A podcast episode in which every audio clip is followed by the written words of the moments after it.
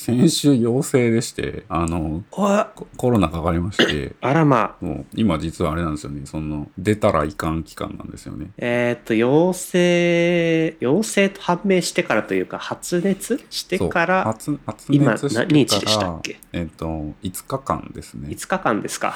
ああで。そうであとまあ5日間だけど熱が引いてから2日後から出ていいよって感じなので、っていう感じっぽいですね、まあ、詳しくはちょっと政府の発表の、はい。っていうところあれなんですけど。もこういざなった時にどこ探しに行ったらいいかなが分かんないからまたうん。ねあのどこ探しに行くかなっていうところに関して僕はもう完全に会社のメールに頼り切ってて。メールであの COVID-19 って検索してでそれに関するメール見て会社の方針が大体まあ政府の方針に従ってそれにルールをかぶせてるような感じだから見てああの何日かダメなんだとかっていうのを見て。すごいちゃんとした会社だな。うーん。いやーなんかこれでパブリックな情報を見に行くとなんかどこに何が書いてあるのか分かんなくなっちゃうんで。いやー難しいっすね。あのーはい。その話題で言うとえっ、と自分の周りでも、えー何人かちょっとそういう系の人がいて一人は、えーうん。お子さんが発熱したからということで、えー調べてみたら、お子さんがインフルでインフル、インフルエンザが家庭内に蔓延してしまった。はいということで家庭崩壊が一件、えーあととは 予防のために、えー接種しに行ったら、えー調子が悪くなりうん。陰性反応が出ていたんですけど、うん。何日か後にまだあの引きずっていたのでもう一度調べたら陽性でしたっていうことになった同僚が一人。うん。あとは開発をお願いしているベンダーさんのところでもまた一人うん。出たっていうのがありまして。まあここ最近でまた身近な人たちが感染してますね。まああの今は濃厚接触者っていう概念がなくなったっていうことらしいのであの、うんまあ、発熱した人とかまあコロナとかの人はまあ一応5日間はまああの屋内待機っていうことになってますけどはいまああの別に方針なだけであって変わってるわけじゃないのでそのウイルスがそうですよね。そうなんですね。感染力がやっぱすごいので、まあ、なので、まあ僕、熱が引いて、いやもう2日経ったんですよ。えっと、はい金曜日ぐらいまで熱だったのかな。で、まあこの土日はもうあんまり熱なくて、まあ、ゆったりと過ごしてるんですけど、うん、まだね、ちょっとね、咳とか若干出るかなってとこですかね。ああいやああの回復した人の話聞いても、なんか後遺症というか熱が引いた後も結構ずるずる引きずってる人が多いですね。そうですね、鼻をずるずるっていう感うんじです。うんうんうん。あとなんかあの、まあお医者さんいたんですけど、えー薬がなくて今、このインフルエンザも流行ってるのと、えーまあコロナ流行ってるのと、溶連菌とかも流行ってるっていうので、風邪薬がちょっとね、市場的になくなってきてて、はあなるほど。はい。なんで、風邪薬的なものちょっともらえなく、あ、ていうか、喉の薬みたいなのもらえなくて、喉の炎症を抑える薬。あのなんか漢方薬みたいなのを、あの、もらいました。その、風邪薬が合わない人向けにお出ししている漢方薬みたいなのがあるらしいんですけど、まあ、それもらっへて使ってましたけど、それは結構効果あって、あの、は直前に飲むみたいなやつなんですけど、あの、まあなんで、そんなに、まあ今もう飲ん、さっき飲んだんですけど、まあ喋っててもそんなに喉イガイガせず。はい、いい感じに聞いていて。そうなんですよね。まあ、なーので、久しぶりにコロナ1年ぶりぐらいじゃないかな、かかったような気がしますね。うんうん、今回のコロナは僕的にはそんなになんかあんまり辛くないというか、熱はそんな長引かなかったんですよね。僕的には。あただああの、症状は人それぞれだと思思うんで。ねえそこが あの人に聞いてどうだったってサンプル取っても自分には当てはまらないのがちょっとね、そうですね。うん、ワクチン接種もそんな感じですからね。うん、そうですね。ワクチンはもワクチンでその話なんですけどあのう、うん、まあ周りでやっぱちょっとまた感染してる人が多いからってことでそのはい。ワクチン接種に行ってきましたって人も ちらほら増えていてうん。自分も調べたんですけどなんかうちの市内では先週からその今年の秋接種みたいなの集団接種が始まっていてうん。で、まあ、毎週、この年齢ごとに区切られていて、今週は85歳以上、今週は75歳以上、今週は65歳以上って、こう、10歳ずつ対象年齢が、あの、下がっていくんですけど、うん。まだね、あの、その接種スケジュールの中に45歳未満が含まれていなくて、ああ、今ちょっと接種しに行きたいな、プロジェクトとしても、なんか今は倒れられないし、みたいな 感じの時に予約取ろうと思ったら予約取れない状況で、ああ、ちょっとやっちまったな。で、一方でなんかこう、もうちょっとあの市内じゃないですけどニュースとか見るとワクチン廃棄みたいなニュースとかも見てなかなか そのタイミング見てちゃんと接種しに行かないとうん。そんな感じでなんですかねワクチンも無駄に捨てられてるケースとかもあったりしてうわー難しいなっていうのをちょ今週調べながら感じていました。いやー、まあ、ワクチンね、出るときに打っといた方がいいっちゃいいけど。なんか前住んでたところのエリアだとその廃棄ができす出そうな時はなんか連絡が来て今日受けられますみたいなのとかがやってくれてたと記憶してるんですが、まあ、引っ越してきてからのこのうん行政では、まああの予約取るウェブフォームとかは前の、うん。行政取りのところよりかはすすごくモダンな作りになってて使いやすいなって思ったんですけどそういう近々でのスケジュール変更みたいなのに対応したオペレーションはなさそうでたまたま空いているかまあら接種しに行こうっていうのがちょっとできなさそうだな。って行ったらやってくれるんじゃないですか。か あーあるかもしれないですね。いや今日やってるみたいな感じで行ったら。今日はそう空きがあるんですよって言われて。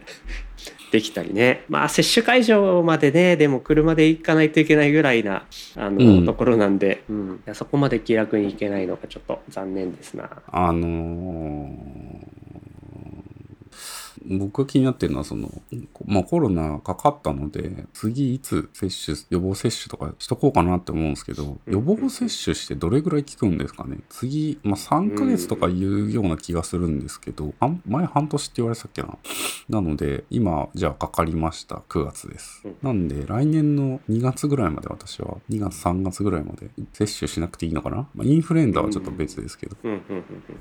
その体の中に抗体ができてるだろうから。そうそうそうそうそう。っていうことを考えたらその抗体の何ですか効果を発揮するのがどれぐらい効くのかなっていうことですよね。うん。うん。結局ワクチンも同じことなんでしたっけ？ワクチンもこのもなんか半年効果がとか言いますよね。効果が、ううん。ん。あってそこからは徐々に減っていくから、うん。新しいの取ってみましょう。ってことですよね。うん、なんか、あの、Google の、えーレビューで、Google マップのレビューで評判が悪い医者に行ったんですけど、めっちゃくちゃ良かったんですよね。あの、審査するとき、あの、鼻、鼻の粘膜取るじゃないですか。ああはいはいあれ全然痛くなかったし、あの、店員じゃねえや。えっと、お医者さんも、前、あの、看護師さんもすごいなんかテキパキして丁寧にいろいろ教えてくれて。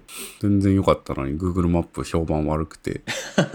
なんかこれかわいそうだなと思って。あー。なんか 最近そのレビュー系サイトでちょっと思うことあるんですけどうん。ガソリンスタンドとか飲食店とかは特にそうでうん。やっぱなんか接客業だから接客に対してのあの、行為があんまりよろしくなくて気分が悪くなって評価が下がるってケースが多くて、でも、ガソリンスタンドとか飲食店とか結構アルバイトの人とかで短期雇用の人とかで成り立ってったりするから本当に数ヶ月も経たないうちにうん。その人たちが入れ替わったりとか、まあ、曜日によってねあのバイトに出てたり出てなかったりとかっていうムラがすごいあるから、うん。結構レビュー当てにならないところあるなーってのすごい最近感じていて。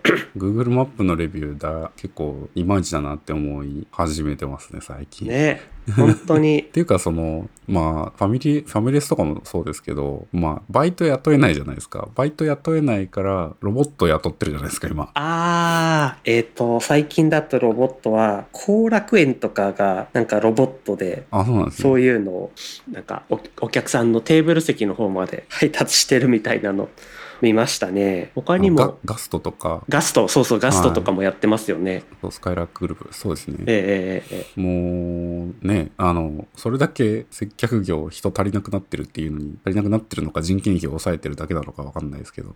まあねちょっとレビュー、あとお医者さんとかもね、全然足りてないっていうのに病院のレビューが結構荒れてたりするところもあって、うんうんうんなんか Google マップのこのレビュー機能いるって最近思ってるんですけど。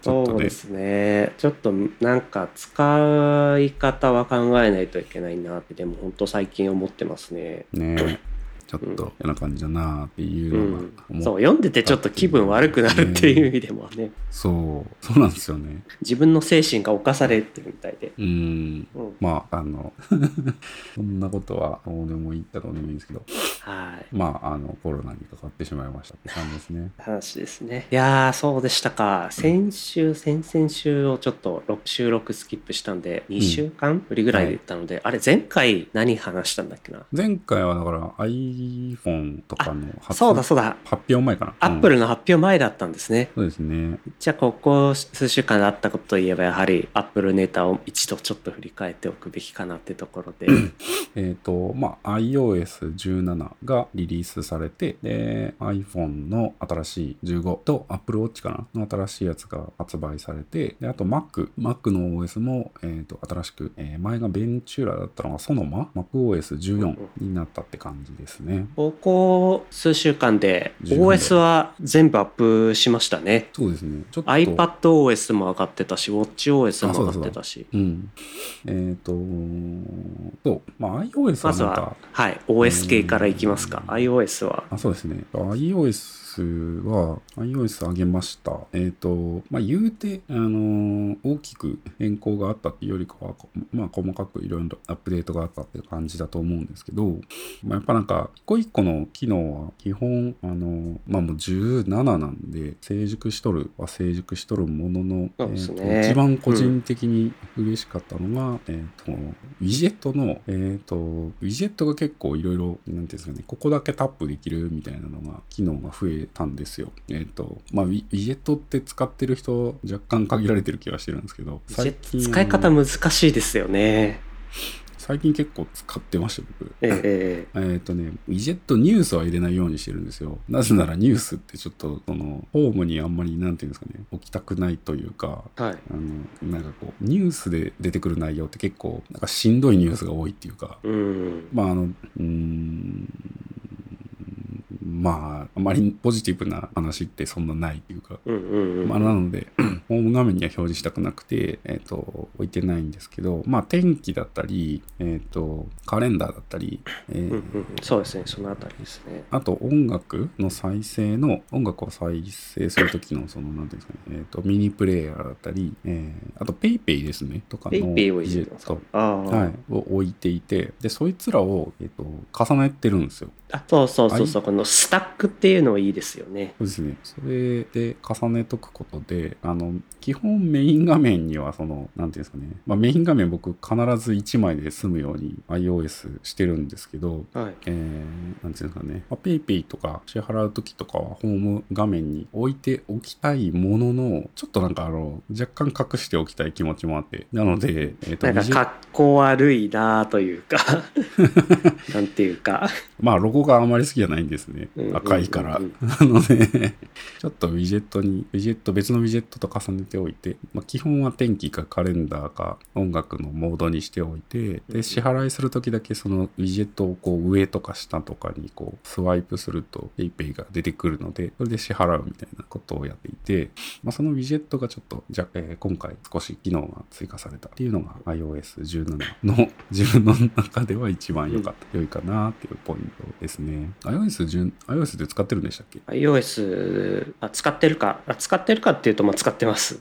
iPhone, iPhone 持ってます。ははい。いやでも17だからっていうのは今回特になかったかなって感じはしますね。iPad の方が良かったなっていう新機能が多くて、まあこれ OS の話じゃないんですけど一つはヘルスケアアプリが追加されたこと、い。あー、あ確かに。のー iPhone にしかなかったんですけど iPad のでっかい画面でヘルスケア情報があの確認できるようになったってことがまあ一つうん。良くてまああの Apple Watch つけてるんでその アクティビティとかの結果とかがあのヘルスケアに全部集約されてダッシュボード的に見られるようになったっていうのが良かったなっていうのが1点とあともう1個はあのやっぱりアプリなんですけどメモアプリで PDF がやっと編集できるようになったっていうのがこれがすごく嬉しくて。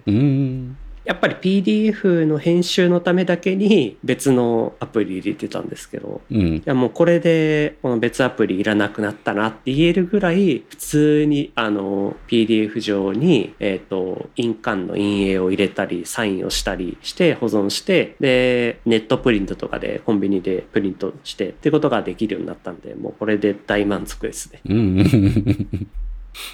まだねあるんですよね。こうちょっと PDF あの書類として提出しなきゃいけないっていうようなあの、ものがたまに会社であって。でもあの印刷して書いてスキャンしてみたいなのはやりたくないから、うん。あの大抵 PDF で送られてくるので PDF 上で編集してそれをあのコンビニで印刷して出す。うん。っていうことをやってたんですがこれがまあメモアプリでできるようになったのが本当良かったです。まあ、iOS はもう結構、まあ、うーん、なんか今、ざーっと見てたんですけど、iOS17 のアはいップデート。なんか、一回、結構、なんていうんですかね、あの、物珍しくて、使うところか使う機能がいくつかあって、あの、充電してる最中に、えースクリーンセーバーみたいなモードにできる。あえーと、これなんていうんだっけ。えースタンバイ画面。はい。今回そこがプッシュされてたポイントだったかね。結構そのためのなんかうん無接点充電のアクセサリーとかも増えてましたし。確かにこれを、このスタンド欲しいな。このスタンドあればちょっと楽しめるのかな、これを。ちょっとおしゃれ。うん。あんまり机にちょっと物を増やしたくないけど、寝る時とかにちょっとこれをオンにするのはなんかいい気がするな。うん。それと、あれですね、エアドロップ？連絡先をこう、昔バンプってありましたけど、iPhone と iPhone を近づけると、情報が共有できるっていう、赤外線通信のなんかもうちょっとこはい。はいはいそうそうそうそうう、。スマート版みたいな。もうす、もう少しやっぱりこういうところ、なんか気軽に、なんでしょう、うん写真とかを送り合ったりとかっていうのってできても良いな,、なっていうのが、やっぱ赤外線の時はあったのに、それがなくて残念に思ってたんですよ、ずっと。あ、でもエアプレイじゃないですか、大体。えエアプレイじゃねえや。エア、シェア、エア、エアドロップか。んエアドロップ。そうそう。そこがもうちょっとね、うん。はい。エアドロップが。あ、なんか普通エアドロップで共有しません？写真。そうです、そうです。あ、それが今回 iOS17 から、その、んなんだ、えっ、と、iPhone と iPhone を近づけると、えっ、と、AirDrop でやって先を選択するんじゃなくて、その近づけた人同士で交換できるっていう感じになったっていうことですよね。そうですね。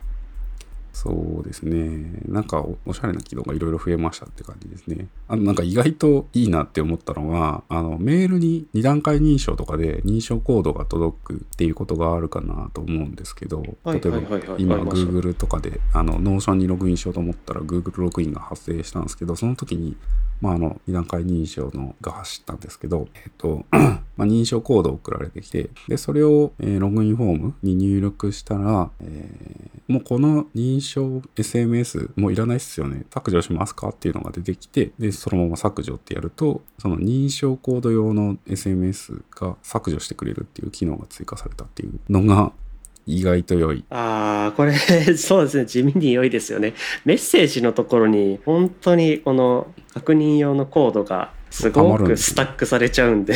そうなんですよね。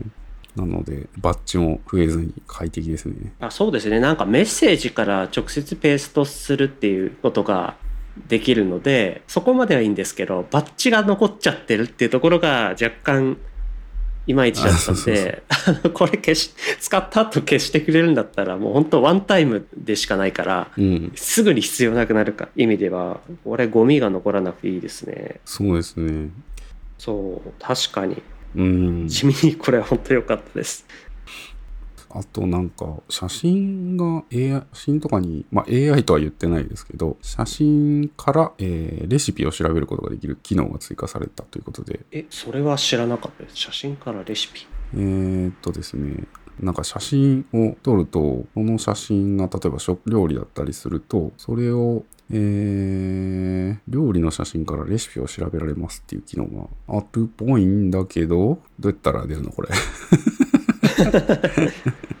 今、ラーメンとかの写真とかを開こうとしてるんですけど、出てこないですね。まだないのかなこれ。それかおまくになのかなおまくにかもしれないですね。あーとか今後追加されるのかうんなんですかね、うん、写真編集じゃなくてだんだんこう写真を使って検索するみたいな Google レンズ的なところのアイディアが、まさにそうですよねうん。はい、こちらにも入ってきたなんかうん。だんだんやっぱり A 社と G 社の差が縮まってきてる感じありますね。うん。AI をどこで活かすかっていうのが考えた時に、まあ、ここにたどり着きそうですもんね。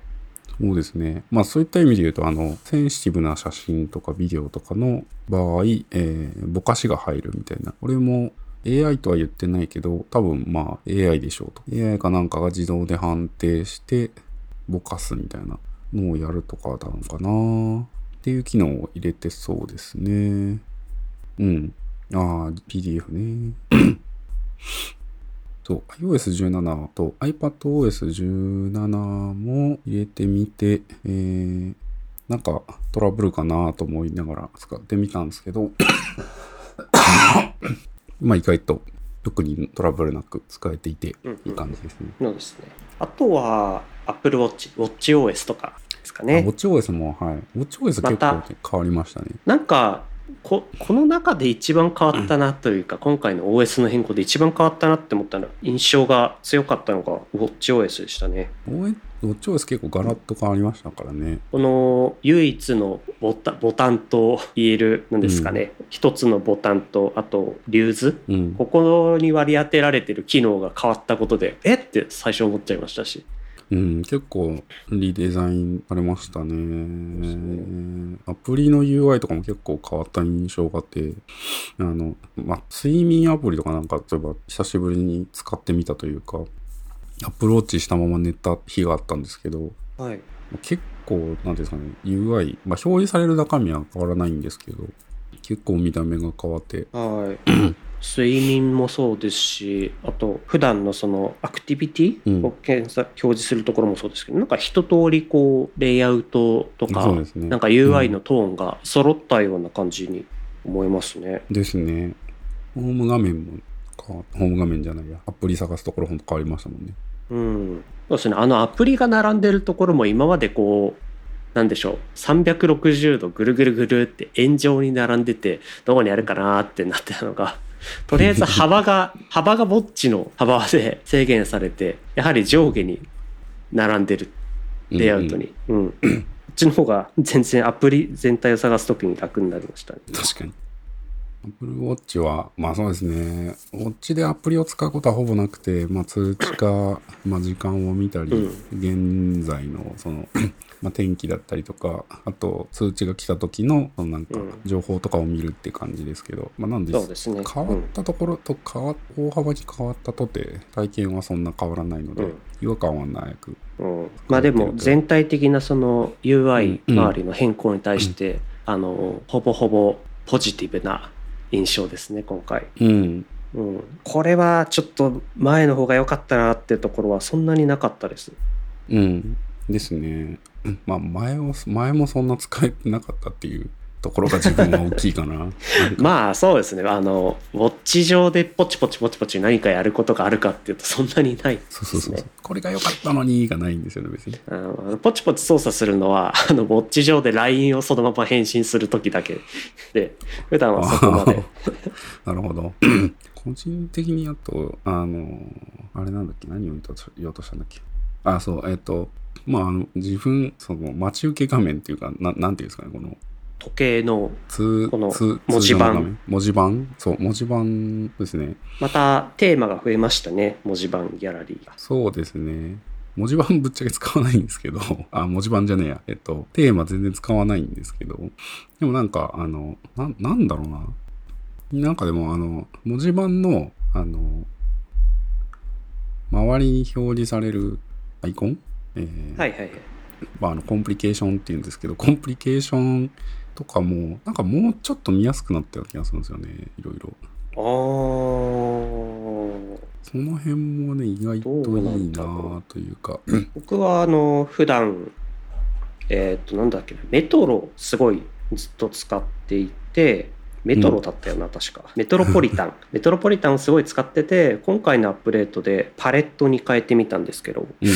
まあそこの差はあんまりないかなってちょっと個人的な印象でははい。うんうん。そんな変わってない。なんかフォントとか変わったんですかねこれ、あ、本当は変わったのかな、これ？うん。うん。あまりそこはちょっと気づかなかったです。もう基本、あの、メインは僕写真にしてて、アルバムを、あの、アルバムを、えー選択して、まあ、猫の写真をひたすら流してるっていう、はいはいはい、状態にしてますね。まあ、これがいいんですよねっていう。うんこの写真のなんか、えー、コンプリケーション変えられないのかな？文字盤で言うとポートレートっていうポートレート。ここで写真を24枚まで選択できる。ようになってますねこれ使ったことなかったな本当いろんな文字盤が今あってすすごいですねすごいですね。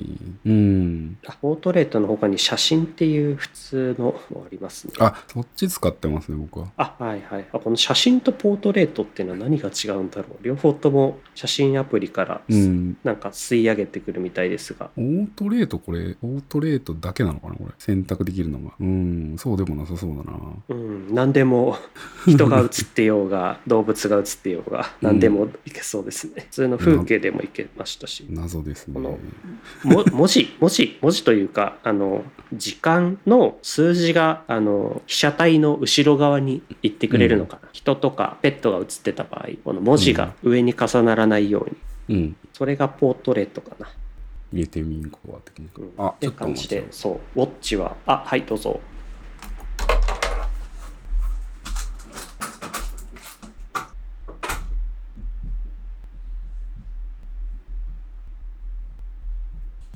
ふと外を見てみたらベランダにでっかいトンボが止まっていていよいよなんか夏が終わったな秋が始まったのかなって感じますねおちょうどなんか喋ってましたね。すいません、今、はい席を外してました。えーっと。じゃあまあちょっと一通り OS 系見てたんですけど最後にソノマ？ああ、そうですね。えっと、Mac いきますか Mac の際、ソノマに変えたんですよ、昨日か。ああ僕もあの仕事中は変えられないんで金曜の夜にソノマにアップデートしたんでうん。使うのが今週からなんですけど何が変わったのかなところがちょっと気になってます会社のパソコンはまだちょっと アップデートできないらしくて、多分、なんかセキュリティソフトとか、べなんかそその辺の都合で、の方が対応してるかがまだ。ちゃんとサボってないかっていうのを確認するためのツールとかがあの入ってるんだと思うんで、えーその都合でまだアップデートできないんですけど、えー、と自宅のパソコンの、えー OS はアップデートしましたと。で、そいつは、うんえーっとですね、見た目の印象は特に変わってないですけどとりあえずあのログインログイン画面だけは変わってましたね。ログイン画面が動画になるんですよね。動画あになってて、新しい背景がそうみたいですね、おーって感じにはなりますね。なんかログインしようとすると動画がぐわーって流れていて、はい。でログインができた時のあのタイム時間で止まってそのまま壁紙になるというか。これだいぶリッチな動画使ってますよね、これ。あそうですよね。自分もあの 4K モニター使ってるんですけどあのすごい綺麗だなって思うぐらいなんでうん。解像度的にもそうですけどすごいリッチなの使ってますよねですよね。まあなのなので、そこがうおーってなるっていう。あと、あれですかね、えっ、と、まあ見た目のところっていうと、あの、カナ入力とローマ字入力を切り替えるときに、あ、違うわ。えっ、と、日あ本、あ日本語はいか英語かをはい切り替えるとき、はい。えっと、多分、標準の入力ツールを使ってればだと思うんですけど、今まで中央に、あとか A とかって表示されてたやつが、カーソル位置に、あ、A が表示されるようになったので、個人的には、あの、プラスだなと思ってて、はいはいでっわかいその画面とかを使ってるときに、左上端っことかでこう文字を入力してるときに、画面の中央とかでなんか表示されても気づかんというか、そうなんですよ。なんかで画面の中央にでっかいモーダルダイアログが出てきてそこで見るっていうのよりも断然今回のそのポップアップチップスうん。UI の名称で言うとそんな感じのものがカーソル位置に出てくるこれは良かったですね。うん。うん。と、えーウィジェット。なんかこれちょっとどういう原理かわかんないですけど、まあ iOS で多分 iCloud で、要は Apple アカウントで購入してるアプリなのかな？わかんないですけど、ウィジェットが Mac のホーム画面、えーデスクトップに置けるようになったと。ま、また戻ってきたんですね。懐かしのウ懐かしのィジェット OS10、10点いくつって言われてた頃にあったのがまた戻ってきた。ジャガーとかなんか、その頃のジャガーなのかパンサーなのかタイガーなのかわかんないですけ そうですね。動物、猫科の動物の名前がついてた頃。ど、はい。Windows もアクティブディスクトップとかいう時代がありましたけど。なんですかね。一度なくしたけど、またここに戻ってくる。いやー、ちょっと心理的によくわかんないですが。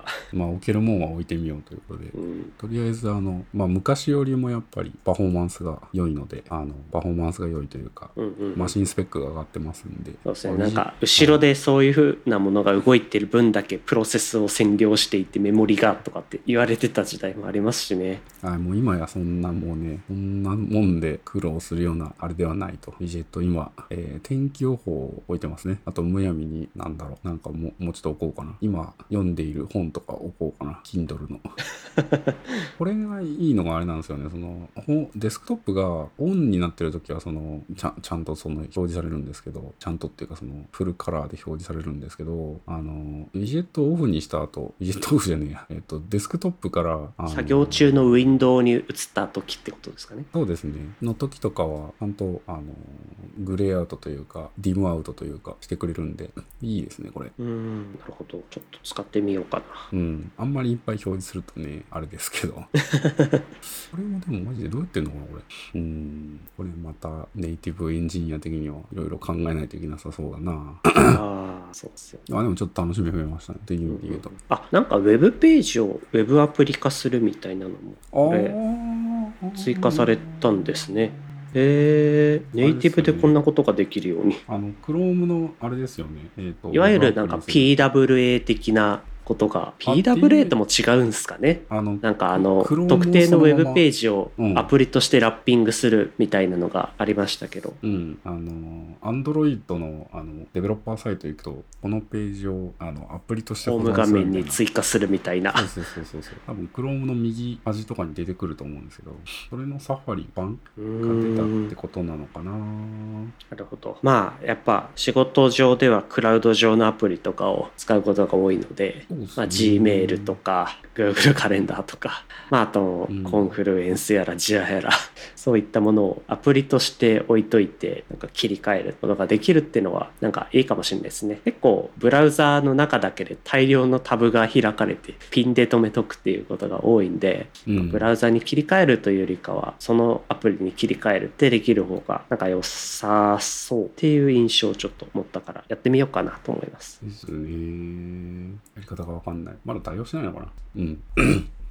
なんかページ上で右クリックするとできるみたいですけど。なんか、アップルのアプリを配布するサイト、App Store Connect とかもう Chrome で見ると、あの、あれなんですよ。アプリ、アプリとしてなんか保存っていうかな、なんて言うんだろうな、これ。まあ、Chrome アプリとしてインストールできるんですけど、えーと、まだ Safari は対応してないのかな？対応してないですね。対応してませんでした。はい。なるほど。まあでもなんかそのまあ意外とあのすぐアップデートするのは僕大体半年ぐらい空けてからアップデートしてるんですけど、まああの全然問題なく各アプリ使えてて問題ないなと。なんか MacOS が10から11に上がるときとか、あの、あちこちのアプリが動かなくなるぞとか、あと、まあもっと大きかったのはインテルから Apple シリコンかな？になるときはもう動きませんっていう状態でしたけど、今大体使っているアプリ、まあ、足切ったっていうのはあるかなと思うんですけど、今録音している、その、お音声系のソフトとかって結構 OS が上がるとぶっ壊れたりしてたんですけど、ちゃんと使えてそうなので良かったなっていうところですね。なるほど。今のところお OS の、まあ、コアな、な部分にはあまり触れてなくて、まあ、OS 標準のアプリあたりの改善が多いみたいな印象もありますね今回は。うん、ですね。で、えっ、とですね、まあ OS 周りは良いとして、新製品の方ですか？えっとね、AirPods Pro の第2世代の、えっと USB-C 版が出たんですよね、今回。あで、そうそうそうそう。これ第3世代じゃなくて第2世代で C、タイプ C なんですよね。そう。まあ、あの、第一世代との違いは、あの、Apple の iPhone とかで、えっと、探すっていうアプリがあって、それで探すってやると、ケースから音を流したり、音を鳴らしたり、えっと、位置を特定しやすくなったっていうのと、えーと、スピーカーがついたんですよね。であと、えー、なんだっけ、ノイキャン性能が上がったのかなので、えっと、いいなって感じだったんですけど、まあ、高かったのでちょっと買わなかったんですけど、まあ USB-C になったことで、えっと、買いました。お、買いました。AirPod Pro。これいいですね、これ。あの、第一世代との違い的には、若干その、うどんが伸びたというか、あの、なんだろう、なんて言うんだろあう。もうちょっとあ、あ形変わったんですけど。のーだ僕は第2世代しか使ったことないからわかんないんですけど、その、うどんが伸びた部分で、えー上にスワイプ、下にスワイプみたいな操作が、これがすごい。いやりやすいんですよね。あと、多分カチッて押した時のクリック感的なところとかのレスポンスもすごい気持ちいいですし。あ、そんな機能あるんですね。なるほど。AirPods Pro 第2世代、ちょっと1、2回しかまだ、あの、出かけてないからやってないんですけど、あの、ちょっと、やっぱ、あの、第一世代に比べると、ノイキャン性能上がってる気がしてて。電車に乗ってる時とか静かになった気がしますね。はいはいはいよはい。いりうん。や、本当電車乗る時には本当いいですね、これね。うん。やっぱちょっと外の音聞く必要がある時とかもあるからノイキャンとの切り替えをするとかうんあとはまあちょっとうるささによって音量を上げ下げしたりとか、うん。ちょいちょいあのそのうどんが伸びてる部分で操作すること多いんでうん。そこすごい快適ですね。うんうん。うんで、えっ、と、まだ届いてないですけど、iPhone15 Pro 買いました。おもうなんか在庫がやばくて今から買おうとしても出荷が11月以降だって友達が嘆いていました。ああ、だいぶ人気なんですね。えっ、と、USB-C になったからかな。うんなんかですかね。うん。どこだっけ？金持ちが住んでる国、ドバイ。ドバイの、ドバイとかで、本当かどうかわかんないですけど、iPhone、Apple ストアなのかな？なんか、暴動が起きたみたいな、殺到しすぎてみたいな。あそんなにですか？ちょっと偽もフェイクかもしれないです。そう、えっ、と、まだ届いてない。プププロモデルじゃなくてもこんな状況なんですか、ああ、どうなんでしょなんかプロモデルだったらば多少わかるかなってところもあって、うんやっぱあの素材がチタンになったってこともあってやっぱそのチタンって加工が難しいから、うん多分その工場の方の生産体制もまだまだうん。新しい素材使ってるからそのスケールすることができてないのでそんなに出荷台数が増えないんだろうなって想像はできるんですけど。まあ、うん。言うてそのプロじゃない方は今までと同じ状態でいけるから、まあ、生産体制的にも割とこなれてるんではないか。どうなんですかね。どうなんですかね。今回自分見送りだったのであんまり調べてないんですが友達はプロマックスを買う予定で満々でいたけどそんな感じであの出花くじかれて嘆いてまして。まあ私はプロですね。プロマックスではなくて、マックスはちょっとでかい。でプロ の、えっ、と、そうもうプロ買っちゃうと、もうプロから戻れなくなっちゃう気がしてて、ちょっとプロにするのはどうかなと思ったんですけど、まあ今回チタニウムっていうのと、まあ USB-C ですよね。まあ12ミニを使ってるミニからすると、もう世代が3つ前になっちゃうので、買い替えようかなってところだったんで、まあタイミング的にもちょうどいいかなって感じだったんですけど、いやー、ライトニング系の、あの、端末が僕の手元からなくなることになりました。これで。おお、えーすごいエアポッツも iPhone も買い替えたので、なるほどで、えっ、と、ピクセルがあり、えー iPad があり、で、キーボードもマウスも、まあ、これは有線で繋いでますけど、Type-C で。いや、トラックボールはこれはミニ USB か。もろもろ USB-C にできて、私は大満足ということで。あのー USB、これ多分前回言ったかちょっと忘れちゃったんで、一応言うと、あの、USB-C のなんか4つ口の電源買ったんですよ。合計で多分 240V? ボルト？でいいんだっけ？ワットですよね。で電圧が 240V はなかなか危ないものですね。240ワットの、えーそうそうそうそう。えっと、電源を買って、で、そこから2台の Mac と、えーまあ、iPad と、まあ、iPhone か Pixel か何かに投げる用のやつを購入して、えっと、デスクに出てくる電源がもう USB だけになりましたっていう状態になって、唯一あれかな、モニターぐらいかな、モニター用の電源だけが、まあ、生えてますけど、だいぶなんかもう毒されてる感じになってて、USB に なってますけど。いやこれもあの去年 USB-PD の規格が今までは MAX が 100W だったかな？のが、はいえっ、と最大 240W まで。うん。っ。ていうその USB-PD のバージョンが確か3.1だったかな？に変わったので。まあ何でも この USB-PD 対応した Type-C 形状のうん。充電が、充電器が使えるようになったってところは大きいですよね。あとケーブルも割と 100W 対応のケーブルとかもだいぶ市場に増えてきてますしそうですね。やっぱりケーブルは一社独占よりかは各社で競い合っていただいて価格をあれしていただけると本当に助かりますね。で、まあまだ、あの、車の、車の配線とかがまだ ライトニングのままなので、ちょっとね、まだ iPhone15 届いてないんですけど、届く、届いた頃にはちょっと配線なんとかしないといけないなと思って、ああその辺ちょっとあれですけど交換とケーブル交換ですね。 Lightning のゴミがいっぱい出ます。いよいよねなくなってはい。 Apple に送りつけてやりましょう。ちゃんとリサイクルしろよと。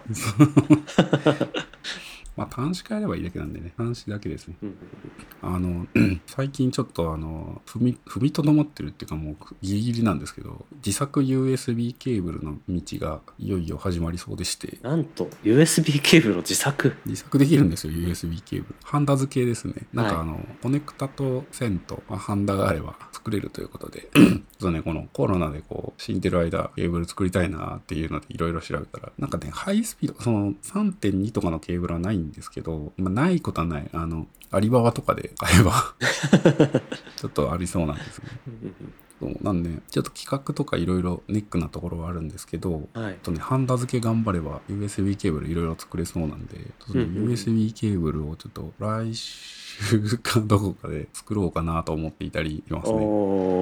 まあ、USB のその規格がすごくいろいろ多い話はちょいちょいしてますけどどれどれぐらいまで対応できるんですか？その、3、えー、と USB の規格で言うと2.1までなのか3なのかとかあとはその充電速度的に言うと何ワットまでなのかっていうと。一応3点、い今のところ僕がなんかチラチラ見てるページだと、はい。えっ、と、一応3.0まであるんですけど、ええ。っ、と、充電用かどうかっていうのがちょっといまいちーうんうんなのと、あと、まあよくあるのが2.0系の USB、えーケーブルですね。で、コネクタは別にあの、Type-C だったり、Type-B だったり、Type-A だったり、何でもござれって感じで、あの、線まあ、ハンダ付けするのが難しいのが Type-C っていう、そのサイズ的にちっちゃいから、ちっちゃいですもんね。そうそうそう。それぐらいっぽくて。まあ、なので、あの、ケーブルさえ見つかれば、何でも作れそうっていう感じっぽいですね。うんあとは、いや僕もあのうん。ちょっとそのなんですか電子うん。工作的なのにハマってて、えうんそれこそえっ、とラズパイとかあと、ももっとなんだろうラズパイほど OS がちゃんと載ってないようなものとかやってた時にアルドゥイーノとかですね。あそうですアルディーノとかそうそうそうそうあった時に、まあその電源的なところどうにかしたいなって思って USB じゃちょっといじったことがあるんですけどその時が確か2.0とかで、うんあれはなんかタイプ A とかでやったんですけどケーブルが4本ぐらいでそうん。済んだから電源配給用のその USB2.0 のタイプ A だったらば割と簡単に作れちゃったんでうん。僕もなんか今のお話聞いてああできそうだなって思いつつでも確かにタイプ C ってめっちゃちっちゃいですし中のケーブルの数も多分多いですよね。そもそも規格がバージョン高いんだし発信発信とかね、なんか、あねりますね。はい。なんか大変そうですねいやぜひぜひちょっとやった感想をまたたきまあちょっと材料揃えないといけないんであれですけど、はい 揃ったらやりたいなっていうとこですね。いいですね今だったらなんかこう自作でキーボード作ったんだから今度キーボードに合うかっこいい USB ケーブルにしようとかでやる人いそうですよねあの、あれですよね。結構いますよね。その、なんていうんですか、コイルケーブルみたいなの作ってはいはいはいはいそうですねカスタムキーボードをや作ってる人はなんかセットで必ずコイルケーブルとか人そうそうそうそうあそう。ねななぜかわざわざ一回コネクタ経由してコイルケーブルにしてる人をよく見ますね。ですねええなんかケーブルは見えてない方がいいストレートなの一本遅いのがあればいいんじゃない目立たないよって思ってたけどなんかそうではなさそうですねこの界隈は僕もね、あれなんですよね。ケーブル意外とね、見えてたい方なんですよね。その、ケーブル、ケーブル自体は別に、なんて言うんだろう。うん。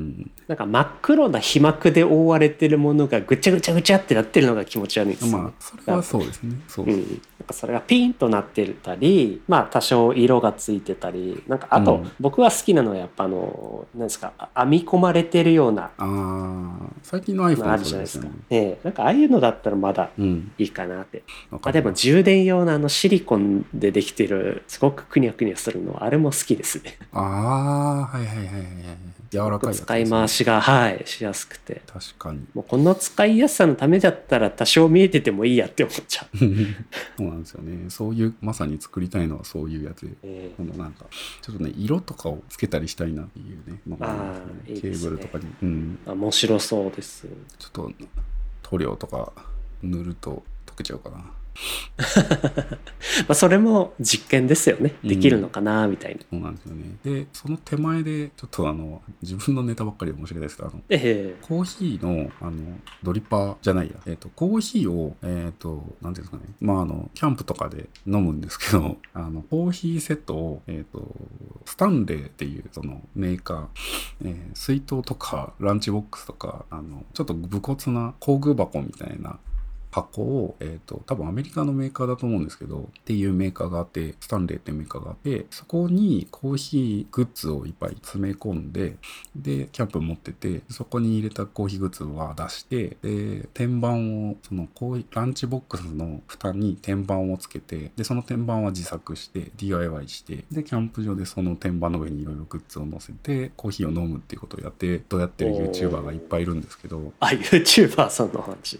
なるほど。はい。まあ YouTuber なのかな。まあキャンパーがいるんですけど、えまあそれを見て影響されて、えっ、と、あの DIY の、なんですかね、天板？なんかスノコを100均ショップで買ってきて、えっ、と、スノコをこう分解して、で、スノコの、その分解した木でで、木でつなぎ合わせて天板を作るっていうのが 定番えで、ー。スノコをただの木材として分解して使うんです。じゃあ木材買えばええやんって思うんですけど、なんかそれが定番になってて、多分その、金額にしてそれが一番多分安いんでしょうね。木材の形状も揃ってるしっていうので。まあそうですね。カットせずとももう長さが揃ってたりするし。そうそうそうそうそう。あと、なんか歪みとかも考えると、そういう方がいいんですかね。あ、でも結構ね、ちゃんと削っ あの、形には削りましょうねみたいなこと言ってます。ああ、なるほど。でもそれをちょっと真似して、この間あの100均行って揃えてきて材料を。えとりあえず今材料だけはある状態になったので、えーまあそれは今週 DIY しようかなと思って。えいいですね。DIY が最近ちょっと。そ、それでどんなものを今回は作るんですか？あ、だからままさにそのコーヒーのの天板 ?YouTuber ま真似して、そ のなるほど。コーヒー、コーヒーケース？コーヒーグッズ入れ？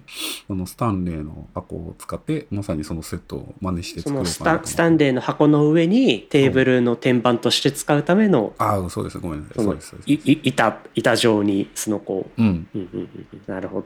なんか、スノコだから色塗ったり、そうそうそうそうそう。いろいろカスタマイズは用意そうですもんね。そうですね。うん。で、合わせてコなんかーヒーの。そういうの、うん。どっかで見たことあるな。多分なんか、あの、無印のあの、あベランダとかに置くコンテナ収納ボックス、はい。あれ、あれ、そう、頑丈だから、なんかその、外で使う時にもなんか持っていく人が多くてただあれの蓋を外してそこになんかテーブル上にするためにスノコっぽい何かを板を置いてみたいなのをやってるのを見て、あなるほどって思った記憶がありました。まさにそれとそれみたいなやつですねなるほど。まあ箱はだからそういう既製品使ってそれに合うように、そうそうそうそううん、するわけだ。あなるほど。コーヒーグッズがだからちょっとねまた増えましたねそのタンレイのケースと えっとなんだドリッパーとかえーコーヒーミル、ドリッパー、あとは、えーお湯を沸かすのにまたなんかそうそうそうそういりますよね。あのね風防風防とかあと風防。あの、あれですね、えっとバーナーのに、バーナーっていうか、その、バーナーに直接くっつけられる風防あー、なるほど。を買ったので、うん風が来ても、その、はいはいはい。バーナーの火が守られるというか、なるほど。そうですよね。外だから大事ですもんね。そうそうそうそうそう、コーヒーのあの、お湯をちょろちょろ注ぐやつ、名前忘れた。お湯ちょろちょろ注ぐやつ、なんて言うんですか、あれ。え、普通にケトルじゃなくて、えっ、と、ペトル、なんて言うんでした？ペトルでいいのか 夜間ではない。なはい、ポットみたいな。はいこ。とですね。はい。と、そうですね。結構ねそうそう、コマコマいっぱいありますもんね。そうですね。ちょっと、それのうちのいくつかをまたちょっと新調して、うん。はい。なんで、ちょっとこの辺買いまして、あの、スノーピークのあの、コーヒードリッパー買ったんですよ。あの、四角くまた新しい種類のが。折りたためるんですけど、ドリッパー。はい。四角になるんですよ。四角っていうか、し四角錐にできるんですね。広げると四角錐になるみたいな。はいはいはい。逆三角形のそのピラミッドの反対みたいな。で、帰りに100均寄ったら、うんその、ほぼスノーピークのその四角錐のやつが売ってて、若干材質が違うような気がするんですけど、スノーピークだと4500円とかしたやつが、100均、まあ100均とか言っときながら最近何百円のやつとか売ってたりしますけど、まあ4 400まあ円、400円とかで売ってて、ちょっとあまりにその形も一緒で、仕様も一緒かったんで、うんうんうん。大丈夫ですか？悲しかったんでまだ。じゃ出てきてもね、ああの、スノーピークに行った帰りに行った100均だったんで、あ。あちょっと悔しい。そう、それに買っ両方とも買ってやりましたよ。えええええ両方とも買って飲み比べて味の違いみたいなのをその10倍美味しいっていう状態を確かめてやろうと思います。えまあでも、あの、最高ランクとか、いけるところまで行ってから、まあ自分はこれぐらいで満足できるなっていうラインを探すのはいいことですよね。そうですね。あの、コーヒー沼もまあ、その、自分は焙煎までやってみて、いや、さすがに焙煎はもうめんどくさいし、部屋中すごいことになるからいいやってなって戻ってきてますし、あと最近またちょっとカメラに関して 僕も、あの、新製品とかが出てきてるので、もう今使ってるカメラがもう4年ぐらい使ってるんで、なんでしょうね。やっぱちょっと新しいのにして、うん。もっと上うん。の世界っていうのを見たいなって思ってて改造感とかそういうの最新の機種だと全然違うしあとオートフォーカスとかの性能とかも上がってるんでまあオートフォーカスに任せてパシャパシャ撮ってあの瞬間を逃さないみたいなのうん。多分あの撮影体験としてもかなり向上するだろうな びっくりした。なんいや。またちょっとねうん。物色してますね カメラ本体にしろレンズにしろいや、あの、なんかフルサイズの上行くのかなと思思ったですね。なんか 8x10 とかやるのかなってね。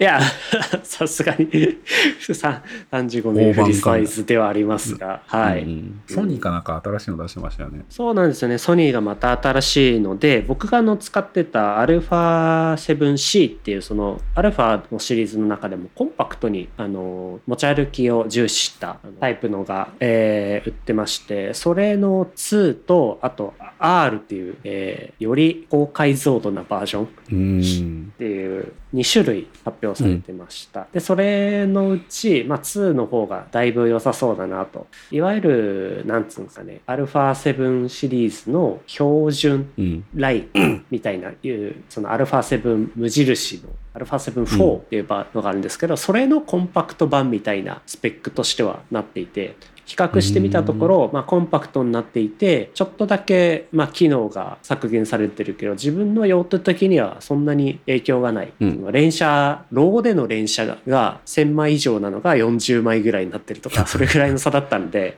まあ、全然いいかなって。で EVF、えっと覗き込む部分ありますよね。あれがまあないんですけどコンパクトなので。だけど自分の場合は、あのそういったあファインダーって言った方がいいのか。ファインダーがなくても。えーと液晶モニターの方で撮ることについてはぼ僕はもう慣れちゃってるので問題ないしで考えた時にいやーちょっとこれにしてちょっとレンズもじゃあ一緒に買い替えたら 新しい世界あるんじゃないかなってことでいや昨日ちょっとね友達があの東京に出てくるっていうのに都合を合わせてじゃあちょっと一緒に秋葉原ブラブラしようぜってうん。言ってヨドバシとかでうんカメラとレンズを物色してきました。あ、物色。はい、今持ってる、あのーものと比較して。大きさとか、まあ、あの自分携帯性割と重視するんで今持ってるものと比較して、こっちの方が良さそうだなとか写りはこうだなっていうのを見てもうだいぶ、あのー心は決まったので、えーまだ発表だけで発売はされてないですけどカメラ本体の方は。これはちょっあとカメラ本体はあの10月だ。発, はい、発売に合わせて買ってでその時にセットでレンズもあの昨日物色してきたもので変えようかなって。おー。ところおーが割と 決まり。またちょっと30万オーバーの出費そうがですよね。うん。はいまあ言うて自分のあの手持ちのものは処分するんで多分全体的な出費は10万ちょっとで済むと思ううんですん。が、はいそうですよね。まあまあ、ちゃんと買い替えていけば、結構お得に最新モまあ、出費は当はい然かなりあるんですけど、それでも十数万で済むとは思います今のところ手持ちを手放せば、はいそうですね。自分も iPhone とかも買い替えていった方がお得だなと思って。